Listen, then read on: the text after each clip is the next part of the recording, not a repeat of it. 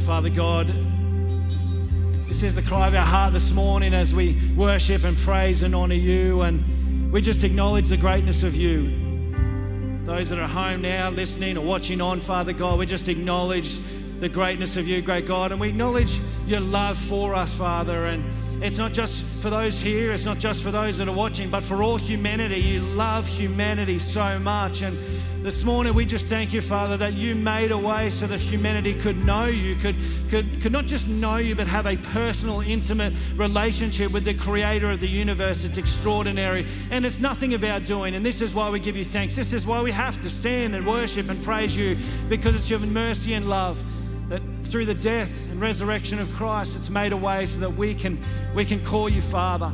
And so we thank you this morning. Lord, as we come to hear from your word, we just pray again that you'd speak to our hearts. And please, Lord, not uh, may it not be just me trying to, to, to muster up some sort of energy and whatever it might be, but we need you, Holy Spirit, not, not by wise or persuasive words, but a demonstration of the Spirit's power. We, we call upon you this morning and we just pray that you'd soften our hearts for what you want to say to us.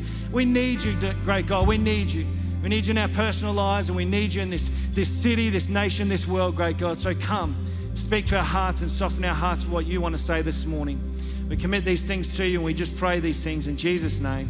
Amen. Amen. Hey, it's great to be. Yeah, feel free, grab a seat. You're already doing that. Good job. Uh, it's great to be here this morning. Thank you, Ben, so much as well for leading us. And uh, a privilege and honor to share with you this morning as well. Now, we just have started this series last week. We started, uh, in essence, this series about being light in the darkness. And in the Bible, throughout the Bible, there's different uh, aspects, or there's different imagery, is probably a better word, about how it describes as Christians, as followers of Christ, that uh, people can be the light in, in, the darkness. They can be the light uh, uh, where there's darkness, where there's brokenness, to be a healing agent uh, in the world around us. Now, there's other other sort of aspects of that as well. Jesus spoke about that. Excuse me. Jesus spoke about that. He said, You're the light of the world. He said, You're the salt of the earth. And we know that back uh, in, in that day, uh, that, you know, there was no such thing as refrigerators. And so salt uh, was certainly a way that helps the food uh, taste better, but it also prevents the food from spoiling or prevents the meat from spoiling. And in the same way, Jesus says, You're the salt of the earth, that you are a preventative from the culture around us uh, spoiling.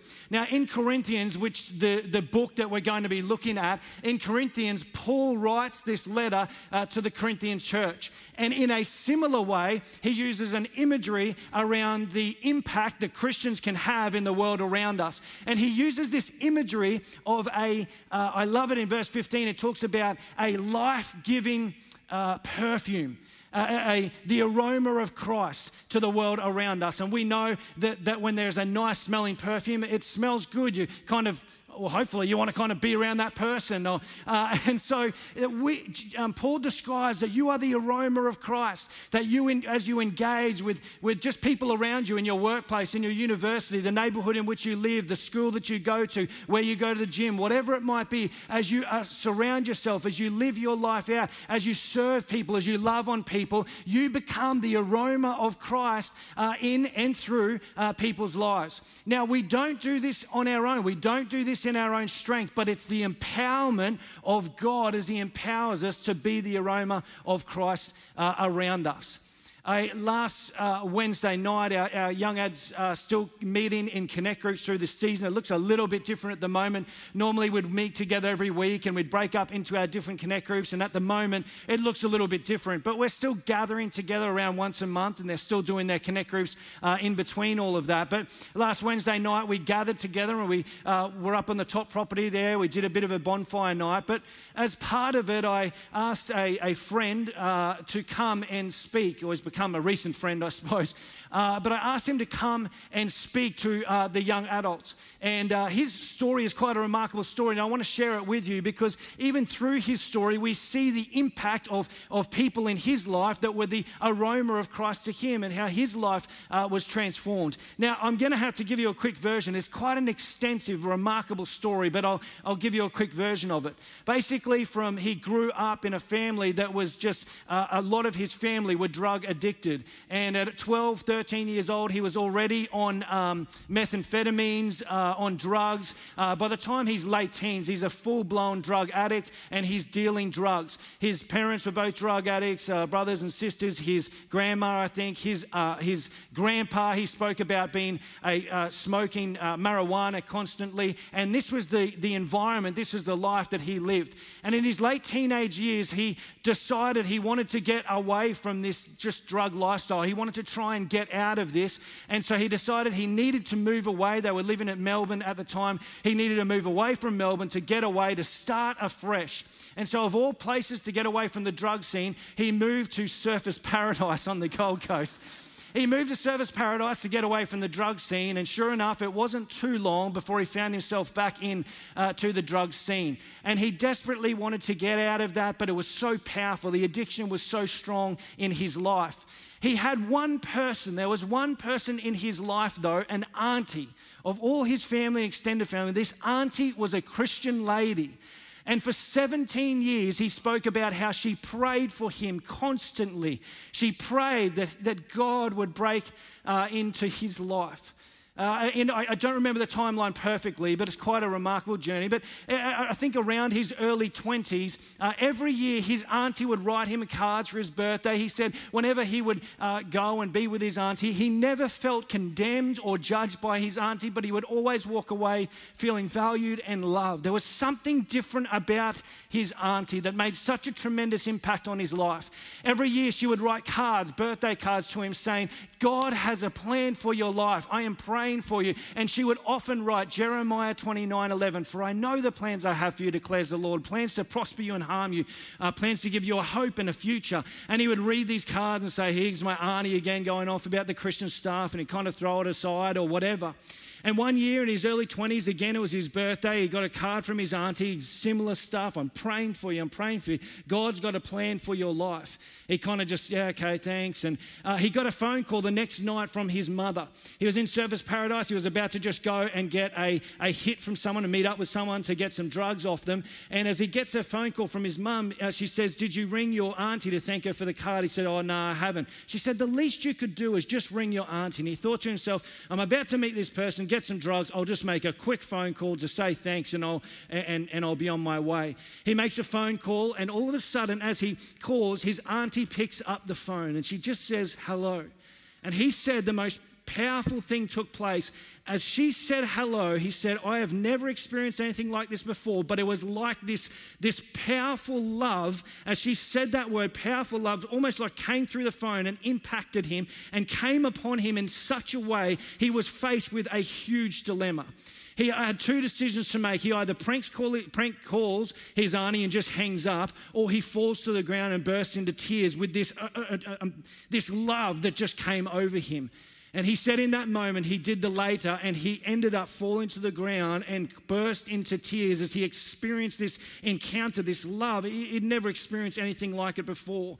And he burst into tears. Now, again, I don't know the exact timeline, but as time went on, he's wrestling with this drug addiction that he's dealing with. And he wants so desperately to move on and get out of this. And one night, he ends up walking over to this local church that was nearby, Surf City Church. And as he walked into the church, he discovered the church service service times, and on the side of the building was Jesus Saves or something like that, or Jesus is our message. He goes into the building, and that night a guy preached the gospel, and he was impacted, and he responded, and he went down the front. And he responded to Christ that night, but he left with still so much baggage, so much stuff in his life that he needed to work through. A couple of weeks later, someone got in contact, sorry, that week, someone got in contact with him and was working with him and said, Come away with us as a church. We do like an encounter weekend at Mount Tamborine. So he goes away, goes to Mount Uh, again, he encounters God in such a powerful way. But that Sunday, after coming back from the weekend, he's sitting alone in his unit uh, on, in Surfers Paradise, and this thought comes to mind I could text someone now and get another hit of drugs. He's wrestling with this, he's struggling with this addiction that's so strong in his life, but he's thinking, why? Why am I still having to deal with this? I heard the preacher on that Sunday night service say, God is the God of the impossible, that God can do anything. And he ends up falling on the ground and he's crying out to God in great desperation. And he said he was pounding the ground saying, God, when will you take this away from me? When will you take this addiction away from me? And he just heard, not, not an audible voice, but deep in his heart, a clear word that said 726. He sort of sat upright and he looked around the room. What is going on? As he scanned the room, he scanned past the microwave and then he looked back at the microwave, and on the microwave was the time 726. And that moment on, he never had a drug again. And God healed him of that addiction right then and there. And God said, I'm going to use you as a, uh, I'm going to use your life to impact the lives around you. He went on to become a youth and young adults pastor. And then he's done in the last nine years itinerant speaking uh, throughout all sorts of different countries, encouraging and empowering, encouraging the church to keep pressing on and to keep being the aroma of Christ, in which we're talking about uh, here today. And he's just come back to Australia now uh, through COVID and planted themselves back on the Gold Coast. But what's remarkable about this story is that you, you, it's so powerful. There's different aspects of his story, but what I thought was so powerful is here's this auntie, 17 years of prayer, painstaking prayer, crying and pleading with God, break into his life. She was the aroma of Christ in this man's life, and the impact is extraordinary as he's had an impact on many people's lives. It's quite funny. My wife went to his Go conferences when she was a teenager at Surf City Church. She used to say to me, David, you've got to get Lucas out, get Lucas out. And, uh, and it's remarkable the impact he's had. But his auntie was the aroma of Christ in his life. And this morning, Paul writes to the Corinthians and he says, If you're a follower of Christ, you are the aroma of Christ to the world in which you live, to the people around you where uh, God has placed you, the very street in which you live in. Did you know you're the pastor of your street? There's people in your street that God wants to reach. And who, who's and it happens to be if you're a Christian here, you happen to live in the house that you live in. It's not a mistake that God has blessed you with that house. It's not a mistake that you live in the street that you live in. It's not a mistake you live in the suburb that you live in. Wouldn't it be great for God to bring a revival in your suburb? Wouldn't that be amazing? Who's it, who's it going to be? It's you. He's going to use you. You're the pastor. You're the pastor of your street, your suburb. You are the aroma of Christ in your suburb. So I know for many of you this morning and watching online, for many of you will be thinking, yeah, but you don't know my story. I've got nothing to offer. I have got nothing to give. Wrong. As we surrender to God, uh, He uses us. It's not our strength. It's not our ability. It's not our talents. It's His power in and through us that's going to make the difference in the world around us, that's going to make the difference in the lives around us. You are the aroma of Christ, as Paul talks about here in, into the church in Corinth. You are the aroma of Christ. Now, in this, this uh, letter that Paul writes, in, in, this first part, it's kind of, it, it, kind of seems quite depressing up until around chapter 2, which we pick up on. But, but Paul is talking here about the difficulties and the trials that he's been going through. He talks about his hardships suffered in Asia, the criticism of integrity that he's had to face, the pain experienced in Corinth, and his inability to settle to preaching in Troas. And so he speaks about these things. And then in verse 14, chapter 2, which we're going to pick up on, it'll come up on the screen maybe. In, in verse 14, he says this, but thank God. But thank God, he has made us his captives and continues to lead us along in Christ's triumphal, triumphal procession. It's a bit of a tongue twister, I'm sorry. He continues to lead us along in Christ's triumphal procession. So, what is Paul talking about here? He's saying, hey, we're a part of something bigger than ourselves here. That we know the world in which we live, there's, there's good and evil, and there's a war that rages around us. Paul uses an imagery here. Uh, now, in the first century, they would have been aware of this, but he uses an imagery of the Roman Empire at that time. As the Romans went out to battle, and if they defeated uh, another army, that they would march them back through the city in a triumphal procession, and those that were captured were caught as slaves, and they would march them through, and people would gather around and watch on, and the commander of the army would follow behind the, those that were slaves uh, walking through the city. And Paul is talking about this triumphal procession here of Christ. Now, now commentators have you know wrestled with this idea. What's Paul saying here? That we're the slaves at the front, or are we the, the victors at the back? That you know, what does that look like? And and I think there's a general consensus that Paul is saying, hey, I'm part of the slaves at the front, but what a great commander! If I'm going to serve any commander or be a slave to any commander, what a great commander to be a slave of than Christ Himself as He leads us on this great uh, uh um, this great um, triumphal procession. What an amazing king to serve. And so, uh, and Paul talks about this as well throughout his different letters. He talks about how he's a slave to Christ, his life is no longer his own. Now, like I said, we know that we're in a spiritual battle. We've just come out of a series of, of the, you know, the spiritual warfare that we've been looking at, and we know that from the beginning of fall of humanity, there's been a battle that has raged. And God created a perfect world for, for humanity to love one another, to love Him, to look outward. But in our own uh, pride, we've turned against God and we've looked inward rather than loving upward towards Him and towards others. And through that, Satan comes into the story and he causes destruction, and we've gone our own way. And there's been this battle that's raged as God, out of his love and mercy for humanity, has tried, has made a way, has made a way for humanity to have a restored relationship with God. And the battle rages. Jesus said, uh, the enemy comes to steal, kill, and destroy. But I have come that they may have life and life to the full. So we're involved in this battle.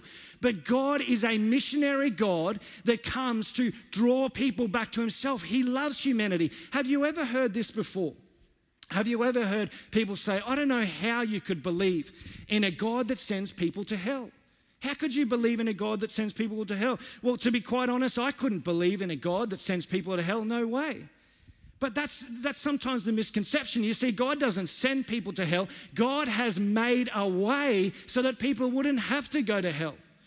He, he gave his own son up so that so people wouldn't have to experience hell. But when we go against God and His plan, when we come out of a relationship with God, we lose. God is love, God is peace, His joy, all these good things. And when we don't have God, we have hell. We have the absence of God. We have the absence of all these things. We have hell now and we have hell forevermore. But God isn't a God that sends people to hell. His love and compassion for humanity is come to me, come to me, I'll forgive you, and, I'll, and, I'll, and you don't have to experience the hell that sometimes we experience in this life and the life to come. And so He makes a way. He's the missionary God that, that just as God began this, as He sends His Son into the world, this, this missionary God to restore humanity to Himself, He sends us out likewise to be healing agents, likewise to be the aroma of Christ in the world around us. Remember, Jesus said, He said, it's actually said to His disciples, it's actually better that I go. Now, they would have been thinking, how is that better? You're, you're God, the Son of the, uh, you know, God Himself, the Son of the living God. How is it better that you go? He said, because then I will send you the helper. He'll empower you and, and, and you'll go out and impact the world around you. You are the aroma of Christ. The missionary God sending us out. I love this quote by Darrell Guder. He writes this We have come to see that mission is not merely an activity of the church, rather, mission is the result of God's initiative, rooted in God's purposes to restore and heal creation. Mission means sending and it is the central biblical theme describing the purpose of God's action in human history. You see, this is at the center of God's heart. Jesus said, I have come uh, to seek and to save which was lost. This is the central theme of God's heart towards humanity. And what is so exciting is this is that he invites you in to be a part of the mission that he is doing in the world around us.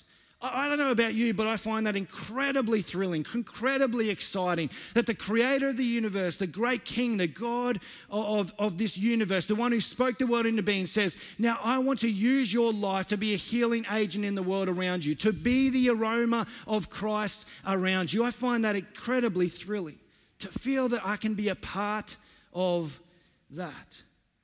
I love that quote by C.S. Uh, sorry, C.T. Studd. He says this. He says, Some wish to live within the sound of church and chapel bell. He says, I want to run a rescue shop within a yard of hell. And I love that Here's a man that sees what's at stake here. If this is true, if it's real, I'm not saying it is, but, but, but if it's true and it's real, I, I'm convinced it is. But that's for you to, to, to work out and decide. But if this is real, then this is so significant. This is huge. Actually, I, I didn't say this in the first one, but there's a, there, again, I think C.T. Studd read this once and he was so impacted by this. It's a quote I jotted down, and it says this by a guy by the name of Norman Grubb. He says this He says, If I firmly believed, as millions say they do, that the knowledge of a practice of religion in this life influences the destiny in another, then religion would mean to me everything. I would cast away earthly enjoyments as dross, earthly thoughts and feelings as vanity. Religion would be my first waking thought and my last image before sleep sank me into unconsciousness. I should labor in its cause alone. I would take thought for the marrow of eternity alone. I would esteem one soul, he says, I would esteem one soul gained for heaven worth a life of suffering. That's a challenging sentence. Is that how our heart is? I would, uh, enjoyments as dross. Religion would be my cause alone. I would take thought for the marrow of eternity alone. I would esteem one soul gained for heaven worth a life of suffering.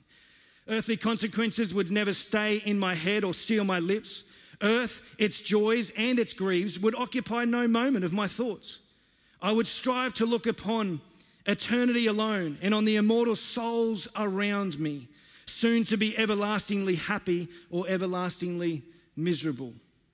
I would go forth to the world and preach to it in season and out of season. And my text would be What shall it profit a man if he gains the whole world but loses his own soul? And C.T. Studd was so impacted by this, so impacted, he thought, I've got to go. And C.T. Studd was a great missionary and had a great impact for God as he, God used him to be the aroma of Christ in and through his life. You know, I had an amazing uh, phone call, and I'll just be very vague around this because I don't think she'll mind, but I just had a phone call from somebody just in this past week. But uh, just, just seeking and searching and, and sort of uh, come along to uh, Young Ads Once, came along last week, and, and, and that very speaker was impacted by that speaker. And I was just uh, called her, just she was wanting to find out a little bit more about connect groups and getting involved in community. And she just shared a little bit and she just shared about the fact that, you know, she's really searching. She's looking for something more, which I could totally relate to. That was my story. That was my journey. And she said, everything that speaker spoke about last week is my story. I'm just, I feel lost. I feel lost. And I'm looking for something more. I'm desperate for, for something more. And I had just an opportunity just to chat with her. And then I said, look, this might be weird, but do you mind if I just pray for you? We chatted for a while. Do you mind if I pray for you at the end? And I just prayed and, and uh, you know, I just said, I, am convinced God has a plan for you and, and that God is, you know, if we're genuine about it and we ask God to reveal himself to us, that he will reveal himself to you. And she was, you know, impacted by that and, and, uh, and just such an amazing opportunity. And I don't know about you, but I come off the, the back of either these phone calls or catch ups with, with people that are on a journey and searching, and there's something, in, there's an energy that comes like not some weird worldly energy thing, but, but like, a, like a sense of, of thrill and excitement about when people are exploring and wanting to know more or they come to faith. Like we have baptisms in this church, and there's nothing more exciting than when people encounter God and their lives are turned upside down and they experience how good our Heavenly Father really is. There's nothing better. I spoke to another friend of mine earlier in the week. He had an opportunity earlier in the week um, to share the gospel with somebody else, and they shared. And, and he said he got off the phone and he was jumping around his room, going, This is amazing. This is so exciting because there's a thrill that comes when people encounter or people are searching the love of God. It is so thrilling. And I don't know about you, but I just, I just feel like in the world around us that there are people looking for hope. There are people looking for purpose and meaning to life, and in many situations looking in the wrong ways. But I'm convinced that God is the way, the truth, and the life. And when they encounter Him, they encounter, there's nothing better you could ever encounter in your life. And He wants to use you. Don't you get it? Don't you see it? He wants to use you. You are the aroma of Christ in these people's lives. You say, I could never be the aroma of Christ in my workplace. You don't know where I work. I could never be the aroma of Christ in my, in my street or my university or the school or the gym that I go to. Yes, you can. Yes, it's not based on our strength or ability. We'll never achieve anything fruit, long lasting, eternal fruit doing it in our own strength. But when you surrender to God and He comes in, you'll be the aroma of Christ. You'll serve and you'll lay down your life and you'll love on people, and people will impact and they think, what, what is that about you? What, what is that? It's the aroma of Christ. And all of a sudden, opportunities might open up to just share about why you are the way that you are, what, what the, the hope that you have that lies within your heart. This is the heart of God. And so Paul goes on to say, now he uses us. Verse 14, but thank God he's made us his captives and continues to lead us uh, along in Christ's triumphal procession. But now he uses us to spread the knowledge of Christ everywhere like a sweet perfume, a sweet perfume to the lives around us. Notice he uses that word, he uses us. It's, it's all encompassing. The moment you come to faith, a commission falls on your life. You may not even realize it, but a commission falls on your life, and that commission is I want you to go and make disciples. It's not a thought or a good idea. It's a commission, it's a command actually from your Savior that I want you to go and to be a witness. I want you to go and fulfill this commission that I've commanded you to do. Now, granted, I understand. For some of you that are sitting here, you're saying, but I just can't do that. Yes, some are gifted to be evangelists, absolutely, but all have been called to evangelize. And I'm not saying that you've got to become a different person because, you know, I, I, I get it. Sometimes, and evangelists are shocking at this. I shared this in the first service, but sometimes, you know, evangelists will get up and from the stage and they'll share these amazing stories and they'll share stories about how I was on an aeroplane and I sat next to this guy, and all of a sudden I started talking to him and I shared the gospel with him. He fell on the floor on his knees repenting. Then I got up and preached the whole plane. There was people falling into the aisles. Uh, the cabin crew were, you know, falling into the aisles. It was just amazing. The whole plane got saved, and we landed, and they all went off to their different countries and became missionaries. And it's an amazing story. Don't get me wrong. It's an amazing story. The only problem is this, isn't it? Everyone who's sitting there is going, That's incredible, but I could never do that. Because it's, there's, there's fear that conjures up within our hearts. How are people going to perceive me? What am I going to say? I don't know how I'll be able to explain this. Don't become different or don't change your lifestyle. Be who you are and be salt and light where you are. An act of kindness, an invitation. Uh, you know, some of the simplest things in a world that is decaying, some of the simplest things that you can do is so uh, profoundly kind these days that people are just thinking, what, what, what is that? Why did you do that? And it leads to opportunities which to speak into people's lives, to be the aroma of Christ. Even Billy Graham himself said, you know, and he's, he's, a, he's a man that has preached from the stage, has seen thousands, millions maybe, come to faith in Christ. But even Billy Graham would say there is nothing more powerful than personal relationship when it comes to outreach. Yes, he's preached from stages, but personal relationship. God's people on the move, being the aroma of Christ in the people around them, one on one, connecting with people and loving people and valuing people and not treating people like a project, but saying, hey, God has poured his life out into mine and I can pour my life out into others, regardless of what they might decide to do. That is up to God. But my role is to love on these people and value these people and pour my life out into the people around me. And you can do that. You can do that. You can be the aroma of Christ where you are. And God will use you to impact the lives around you. I understand that for some of you watching online, for some of you here in the auditorium, it may feel like it just sounds like you're preaching a project. And I apologize deeply if it comes across like that. And I recognize that some of you may be watching this saying, oh, I'm not a Christian, but I'm exploring this stuff. And I need to say this, and I might not do a very good job, but if you are listening and you think it just sounds like we're a project, that's not my intention or my heart, and I apologize for that.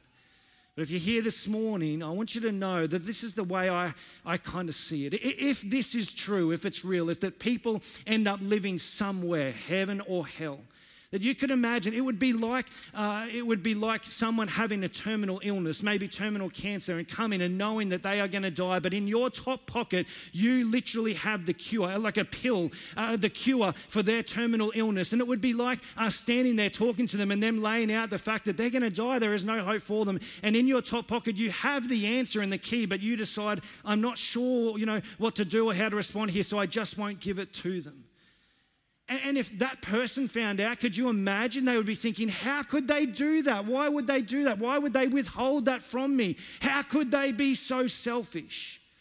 And so, if you're watching or listening and you're thinking, It sounds like a project, you, you, please forgive, uh, forgive, forgive me, forgive us if it seemed like that. It's not a project. We just are absolutely convinced that this is life or death and that we really believe that Jesus is the answer to the problem of humanity, which is the problem of sin.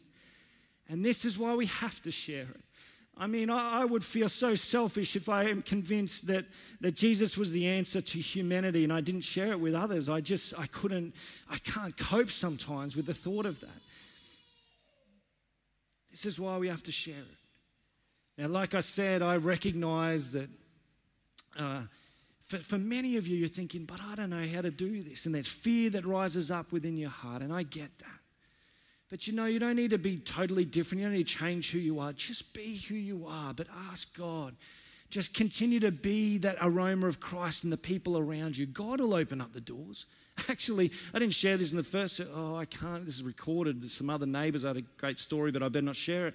But, uh, but uh, um, uh, no, I will share. I will share very briefly. I remember the other day I was just working in the backyard, and some, there was some neighbors behind us, and and as I was um, as I was working away, I remember just thinking, oh, you know, I've chatted to them quite a bit and we've chatted. And I remember thinking, God, you know, like, you know, I should probably, and, and I should probably share, you know, a bit more with these guys. And, and as I was working away, and this is a, a confession really, I was working away, I thought, oh, I'm working here in the backyard. I don't want to, you know, I, I really wouldn't want to do that right now. I'm confessing now. That's how I felt. And maybe you felt the same. Maybe it's just me. I don't know. But I thought, oh, I, I wouldn't want to do that right now. I'm busy or whatever. And I went into the garage and I grabbed some tools out. And then I felt this conviction like I was like, oh, as if, you know, oh, that's not the right attitude. And I was like, oh, yeah, I'm feels terrible. I'm so sorry, God. And so I prayed this prayer. This is no word of lie. I prayed this prayer. I said, well, God, if you want me to talk to them, then okay, I'll talk to them about you. You know, that's what I prayed. Now, I'm just confessing that because I feel the weight of this too sometimes. We're busy. Life's busy, isn't it? Are you guys busy? Everyone's busy. Just ask someone how they're going. They're busy. Everyone's busy. And we, don't, we feel like we don't have time for this. And I said, okay, so a simple prayer. I said, okay, God, if it came up, I'd talk to them about you. I promise I will. I went back and I hopped up the ladder. As I hopped up the ladder, I came over above the fence, and here's, uh, you know, one of my neighbours and a friend just sitting out there having a beer. And he said, "Oh, g'day, mate." I said, "Oh, how's it going?" And he said, "Hey, by the way, I've been meaning to ask you, what do you do for a living?" no word of a lie. I got a tool in my garage. I said, "Okay, God, I'll share." And I said. I said, Well, that's a, I'm actually a pastor of a church. Really? A pastor of a church? He said, How did that come about? I said, Well, let me tell you. And I thought, My goodness, I pray. I went into the garage, grabbed the tool, I pray, okay, God, if it came up, I'd share. I promise I'll share. I walk outside, climb the ladder. What do you do for a living? I'm a pastor of a church. How did that come about? Well, let me tell you, it's all started when I was younger and had no purpose to life. It just came about like that. I wasn't intentionally going out of my way. I'm going to get next door and I'm going to get the Bible and shove it down their throat and get stuck into them. That's not, our, that's not, that's not what it's about. Sometimes it's a simple prayer. Sometimes it's, a, uh, you know, uh, sometimes it's a, um, it's getting in proximity sometimes with people that, that don't know Christ.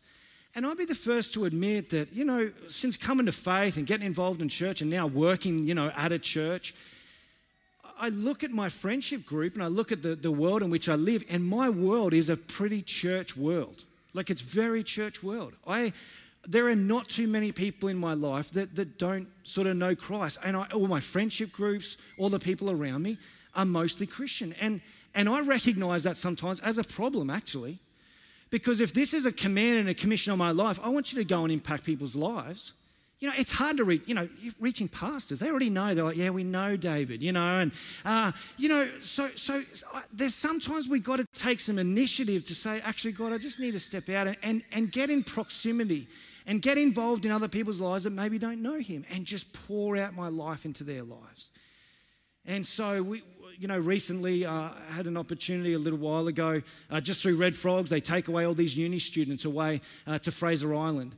Uh, so, so we took away, just took a couple of days off, and, and we went away uh, to Fraser, and I, I, was you know, driving some students, took some students in my car. There was other drivers that took these students, about 40 to 50 uni students away to Fraser Island. And again, we're not preaching and jamming the Bible down people's throats. We're just, we're just living it out. We're living in, in proximity with them and we're taking them to uh, different parts of Fraser Island and all sorts of stuff. Now, I certainly prayed before I left. I said, well, God, if you want to open up some doors here, I'm open. If anyone asks, and these uni students ask about, you know, um, faith or anything like that, then I, I'm open. And so I'm praying into it. And, and so there on one of the days, we're taking all these uni students to Lake McKenzie, and there's all these four drives lined up. And I had four students in my car, a couple of girls and a couple of guys. And we start heading to Lake McKenzie. Now, it's a long drive. And uh, right at the start of this trip, one of them says, So here it is again. So, what do you do for work? And I said, Oh, I'm actually the pastor of a church. And they said, Oh my gosh, like, how did that come about? And I said, Well, uh, well, it all started when I was younger. Now, I'm always gauging, like, are they actually interested in this story or not? But as I'm starting to share, and it's a long drive, it's probably an hour drive, inland forward driving to get to Lake McKenzie, and, and, and, and I start saying, you know, when I was younger, I had no purpose to life, and I start sharing and sharing, and they're engaged. I mean, asking questions. I'm saying, okay, Lord, as long as people are engaged, I'll keep sharing. And I get to the point in my story where I say, but it got to a point where I ended up sitting on the edge of my bed one night, and I didn't understand the fullness of all of this, but I, I, I surrendered my life to God. I, I, I gave my life to Him. And all of a sudden, I spoke about, all of a sudden, I experienced a peace and a joy and a contentment. And I never experienced anything like that before. And I knew in that moment as I'm sharing, I'd been sharing for about half an hour this journey, and they were so engaged. And as I looked in the rear vision mirror, the two girls sitting in the back, tears are streaming down their faces. I spoke about a God who brought purpose to my life, meaning to my life, joy and peace and contentment. And they're crying, they're crying, impacted. I didn't go about thinking that was going to happen, but I just decided, hey, I need to go away. I need to get in proximity with people that maybe don't know God, and maybe God will do something in it. I didn't try and orchestrate it, I just made myself available. Now, in your own life, you can do that, making yourself available, getting involved with other people. It may be an act of kindness, and I know I've used a bit of time. Let me just list a couple more things. It may be an act of kindness. Recently, just uh, some neighbours up the street a little bit around the corner, uh, I noticed were struggling a little bit. Um, her husband was going through some health uh, issues and concerns. Now, I can't do a lot in my life. I'm not, I'm not, very, I'm not very gifted. I can't do too much. One thing I can do is I, am practical. I can mow some lawns. I can, I'm a carpenter. You know, my background's carpentry, so I can do some practical stuff. And that's what I can do. And I noticed that her husband was really unwell. And so I just went and spoke to her a couple of times and said, Hey, I could come and just mow your lawn or whatever. She was impacted by that and done that a couple of times. And, and on this one occasion, I mowed her lawn or whatever. And, and uh, you know, I was just leaving to go back home. And she said, You know, she was really, she was really just upset with the whole situation with her husband who's quite unwell. And she said, she knows, you know, uh, that I go to church. She knows what I do. And she said, you know, David, I don't know about all this. And she was quite impact, you know, emotional. And she said, You know, you're a religious person. I'm not religious, but you know what I mean. She said, You're, you're religious. What, what, where, where's God in all of this? What, why is this happening? And all of a sudden, out of the blue, I'm standing there in our lounge room and I said, You know, I, I'm convinced this was not God's intention. This isn't God's intention that God created a world that was perfect. But you know what? One day He's going to restore everything right again. He's going to heal all of this, this mess, this sin in this world in which we live. And she's crying. There she is. A lot of people are crying around me, aren't they? Um, and she's crying. Tears are coming down her face. Impacted as I speak life and love into this person's life that is searching for hope. Where is God in the midst of this sickness? I didn't go about thinking that was what was going to happen. It's just an act of kindness. You can do that. An act of kindness to the people around you. It may be an invitation. I read in my devotion this past week, it's a great story. I'll quickly share it with you. But I read in my devotion by Angus Buchan, and he said that he was away preaching somewhere doing these campaigns. He's a South African evangelist, if you haven't heard uh, about Angus. But he's, he was away preaching in these campaigns, and he was preaching the gospel and, and doing a few nights in a row. And one 16 year old girl with her mother came the very first night, and she responded to Christ and came to faith. And she came back the next night, and Angus had this, uh, this, this wording in there. He said, You know, sometimes uh, I've heard it said uh, that some of the greatest evangelists or outreachers are, are brand new Christians because they just they don't know any better. They just come to faith and they're just, wow, this is amazing. They just go about telling other people.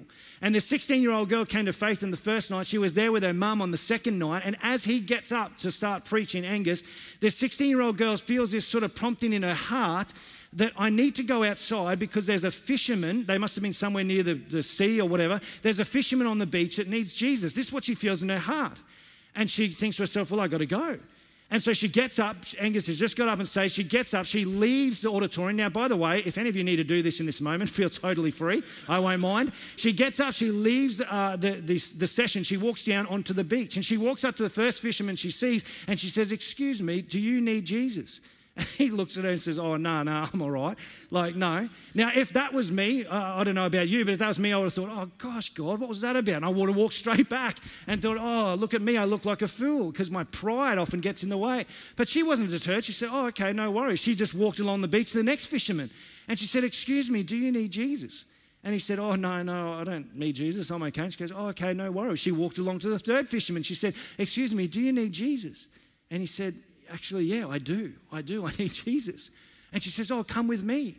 And she walks this fisherman, waders and fishing rod and all. She walks this fisherman up into the, the campaign where, the, where Angus was preaching. They walked into the back of this church or stadium, probably stadium actually for him now. Uh, it, oh, maybe not that big. Anyway, uh, she walks in the back there, and there he is, waders and fishing rod. And Angus preaches the gospel. He calls for response. And the first, Angus said in devotion, the first person that came forward, this fisherman with his fishing rod and his waders, and he knelt with him at the front as he responded to Christ. Amazing story. It was an invitation. Yeah, certainly a prompting and obedience as part of that as well, but an invitation to come and see. You can do that. You can do that. An act of kindness, an invitation. Getting, in, uh, getting involved in people around us that don't know Christ. Paul goes on to say, Our lives are Christ like fragrance rising up to God, but this fragrance is perceived differently by those who are being saved and by those who are perishing. To those who are perishing, we are a dreadful smell of death and doom. But to those who are being saved, I love this. Listen to this. But to those that are being saved, we are a life giving perfume. And who is adequate for such a task as this, to which all of us might say, I'm not adequate, I can't do it. Don't worry. Paul doesn't answer it there, but in chapter 3 and verse 5, he goes on to say, The competency comes through God.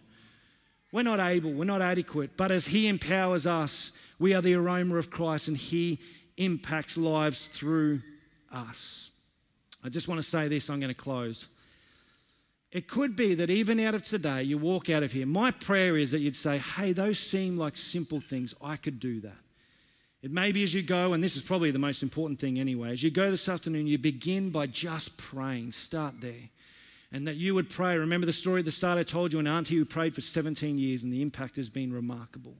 Maybe you go away and you say, okay, God, I need to pray about this. And you start praying. I remember hearing to go into this prayer session thing, and, and these speakers had come and spoke about prayer. And they said, sometimes prayer is like breathing in, it's like inhaling God and His character and His heart. And then when you exhale, it's that, that natural, I have to go out now. As you take on the heart of God, the exhale is the going out. You feel um, compelled, I must go, I must go. Begin there, pray. I just want to say this. I hear this story a little while ago. It's a powerful story. There's a, a, man by the name of Edwin R. Orr, and he was a he studied all the revivals throughout history, revivals where God has come and impacted really the world through certain people. He's got a doctorate in it, doctorate in it, and he went around the world studying these, these revivals. And he shares a story one time that he, he was a lecturer as well. He, he lives in the States. He's, he's passed away now, I think, but he lectured. He lived in the States. And he would take on these, these students and he would lecture around revivals. Quite remarkable. You can YouTube and, and, and hear him share on these topics. But he, this one time, he took a group of students, just a small group, it was about 10 students away with him, and they went on almost like an excursion. And he took them to, I think it was Charles Wesley's house uh, Ch- uh, Charles or John Wesley, one of the brothers. And, and, and, if you know about Charles and John Wesley, they had extraordinary impact. God used their life a similar time actually to George Whitefield, uh, to see like droves and droves, thousands, maybe millions of people come to faith uh, through the way that God used their lives. And so Edwin R. Orr takes these students to Charles Wesley's house, and they're going through Wesley's house. They go through downstairs and they get up and they go sort of up to the top of the stairs. They go upstairs and they, they're looking around. Charles Wesley's house is amazing. As they go into his bedroom, they notice there's a sort of bed there. It's kind of set up so that people can go and visit Charles Wesley's house. There's a bed there. Now, beside the bed, a student notices that beside the bed, there's like these grooves indented into the hardwood floors beside the bed. And one of the students says this he says, what, What's with these grooves? And Edwin R. Orr says that was where he prayed. All constantly prayed and sought God. And he prayed so often that it made these perfect knee grooves in the hardwood floors where he poured out his heart and he cried out to God in prayer that God might do something powerful in his time. And God did. And so they looked at this, it was quite powerful the students, and then he said, Come on, let's let's head off. And the students went back downstairs and they all hopped back in the bus. There was about 10 students. As Edwin R. Orr got back in the bus, he sort of just counted, to make sure everyone was there. There was only nine students in the bus. He thought, oh, someone still must be in there. He got back off the bus, went back inside, went downstairs, couldn't see anyone. He went upstairs, and as he went upstairs, there was a student. There was a student by Charles Wesley's bed, and all he could see was the shoulders and his head. And he was kneeling in the very grooves that Charles Wesley prayed, Oh God, do a mighty work do a mighty work. And as he looked, he saw, and all he heard was this student kneeling there at the bed of Charles Wesley and praying this prayer God, do it again. God, do it again. God, do it again, again and again. He was praying on his knees in the very place that Wesley prayed. And he was praying, God, do it again, do it again. And he kept repeating that prayer. And Edwin R. Orr went around the bed. He placed his hand on his shoulder and he said, It's time to go. And in that moment, Billy Graham stood to his feet as a young man. He went outside the house and he hopped back on the bus and they left. And here's the thing God did it again. God did it again. And as I look around this room tonight, I see people that God might want to do it again through. And the question is this who is willing? Who is available? Would we be willing to say, God, do it again in my life for the sake of this generation, for the sake of people's lives and people's souls? Oh, God, do it again, please. Please. You say, Oh, no way, God can't use me. Of course, He can use you. It's not your ability. You just surrender your life to God, and He will use you to impact the lives around you. Oh, God, may this be our prayer. Do it again. Father, this is the cry of our heart. We've prayed it so many times that you might bring a revival to this community, to this city, to this nation, to this world, Almighty God. And in this moment, we sit, we listen on, on, online, whatever it might be, and we just cry out. We cry out from the bottom of our hearts, Do it again, Almighty God. Oh God, we need you so desperately. This is life or death. If we believe this is truth, then this is life or death. And I just pray for every single person listening that you might stir afresh within our hearts a revived heart, a surrendered heart, an awakening, a fresh awakening for the, for the kingdom, for your kingdom, for the people around us, for the souls that may be perishing who don't know this message, Almighty God. Please awaken us, Father. And I'm convinced, Lord, the first, but here now as well, there may be some, and we need to almost repent our hearts to you again repent of repent of maybe our complacency. If you're sitting here now, if you're watching online, I want to give you an opportunity just to respond to God and say, Oh Lord, forgive me. It may be a, a response of forgiveness for where you spent your time and you know you know you could have spent more time on your knees or spending with God. This, this isn't religion. This isn't about feeling guilty. This is just an opportunity to say, God, this is what I desire and I need help in this area. It's just a surrender into Him, a repentance of our time a repentance of our finances, a repentance of our resources, a repentance of our complacency, Almighty God. If that's you here at home, I want you to do something in this moment as we repent before God. Just where you're seated, it's not a big thing, but if you'd like to come before God and say, Oh God, awaken my heart afresh. I want you to put your hands out in front of you, maybe just on your lap, but put your hands out in front of you, your palms facing up, saying, Lord, I surrender.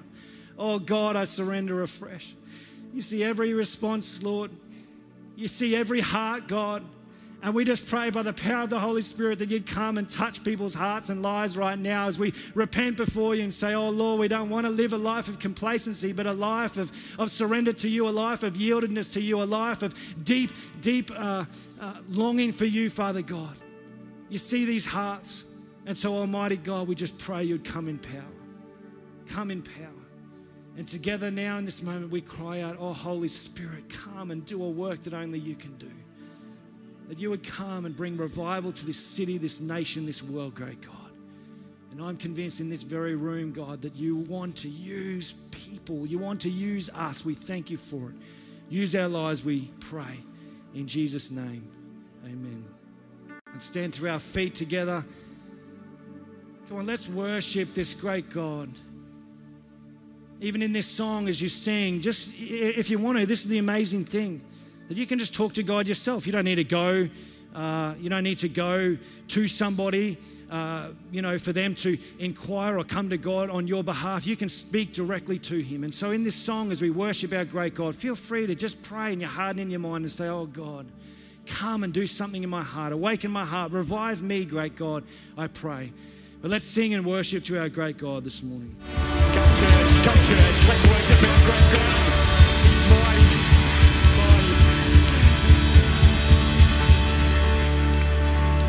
To be together this morning. Hear the Holy Spirit speak to us.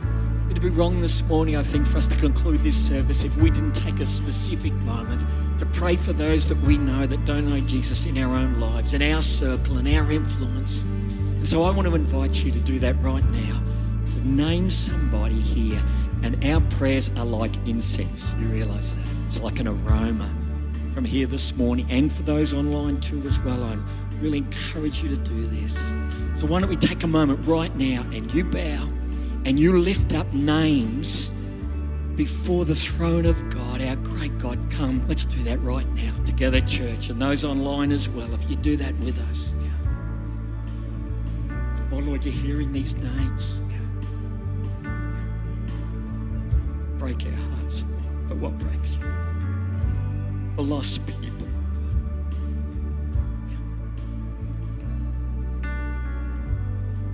Empower us now, Holy Spirit. The specific prayers that have been prayed, Lord, if you want us to be involved in mission, Lord, then open up doors this very week, we pray for some that have prayed for 17 years, others for 28 years, longer than that, Lord. We pray Jesus' name. Hear this prayer. On this very morning, we ask in Jesus' name. Oh God. And there's one final prayer that I'd love us to pray this morning. In the early years of this church, we had an evangelist in this church. His name was Martin Luke. We sent him out to the Grove Church out of Ferny Grove, plant a church out there, and we prayed that God would give us another evangelist. And God has done that, has He not, in David? Are we not blessed, church, to have this man? Are we not blessed? We are. We thank God for your brother. We do thank God for you, David. Yeah. And I believe this morning that we should take this opportunity to pray for the continued anointing and on, on this man. There might be people you've prayed for just this moment of time that will come to know Jesus through the ministry of this man, as others have already done so in this very church. So it's COVID safe time, so we can't put any hands on David just at the moment. But, church, I want to invite you to lift your hands towards David down here in the front and ask that the Holy Spirit will anoint this man with continued power in his own ministry and encouraging us in the ministry. And I know there's other pastors here that are gifted as well, and we thank God for every person. These are the gifts of the body, but this morning it's about this man that we would pray for continued powerful anointing upon his life. I invite those that are online this morning to do exactly the same, just to raise a hand right where you are in your lounge room, wherever you might be watching this, towards our brother, that he will be anointed by the power of the Holy Spirit. And so, Lord, we pray that. We pray this in Jesus' name. We thank you for the gift of this man. Thanks for finding him, Lord. He had no purpose. He was in the darkness, and then you've brought him into the light, into the light of Jesus Christ. And what a blessing, Lord, he has been in this church over the years and continues to be to this very morning. And so great, God. Continue, Lord, your powerful anointing upon his life, Lord. He would be the man, Lord, too, that kneels before you and says, My life's available for you for whatever you want. And may there be thousands, tens of thousands. We don't want to limit the work of the Holy Spirit through you, brother, this morning, but may your life be anointed to see many, many people in this nation and beyond come into the kingdom of God and experience the joy and the blessings that we know this very morning. And so, Lord, hear our prayer powerful anointing upon our brother. In Jesus' mighty name we pray. And God's people said, Amen. Amen. I want to thank you all very much for coming this morning. It's great. Isn't it good to be a church? It's good to be a church. I know you're onliners. We love you too as well. You can come anytime. That'd be terrific. We're heading out to the left this morning. Don't forget that today will be good. If you want to bring an offering, then there's an opportunity to do that. It's been good. God's with us, church, and He's with our nation and He loves us. And so we thank Him for His beautiful presence here this morning. God bless you, and God bless you, and God bless you as well. In Jesus' name we pray. Amen, amen, amen, amen, amen.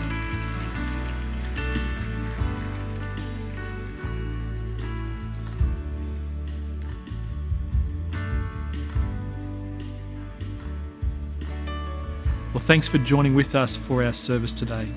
If you sense God speaking to you, we'd love to help you on the journey of faith.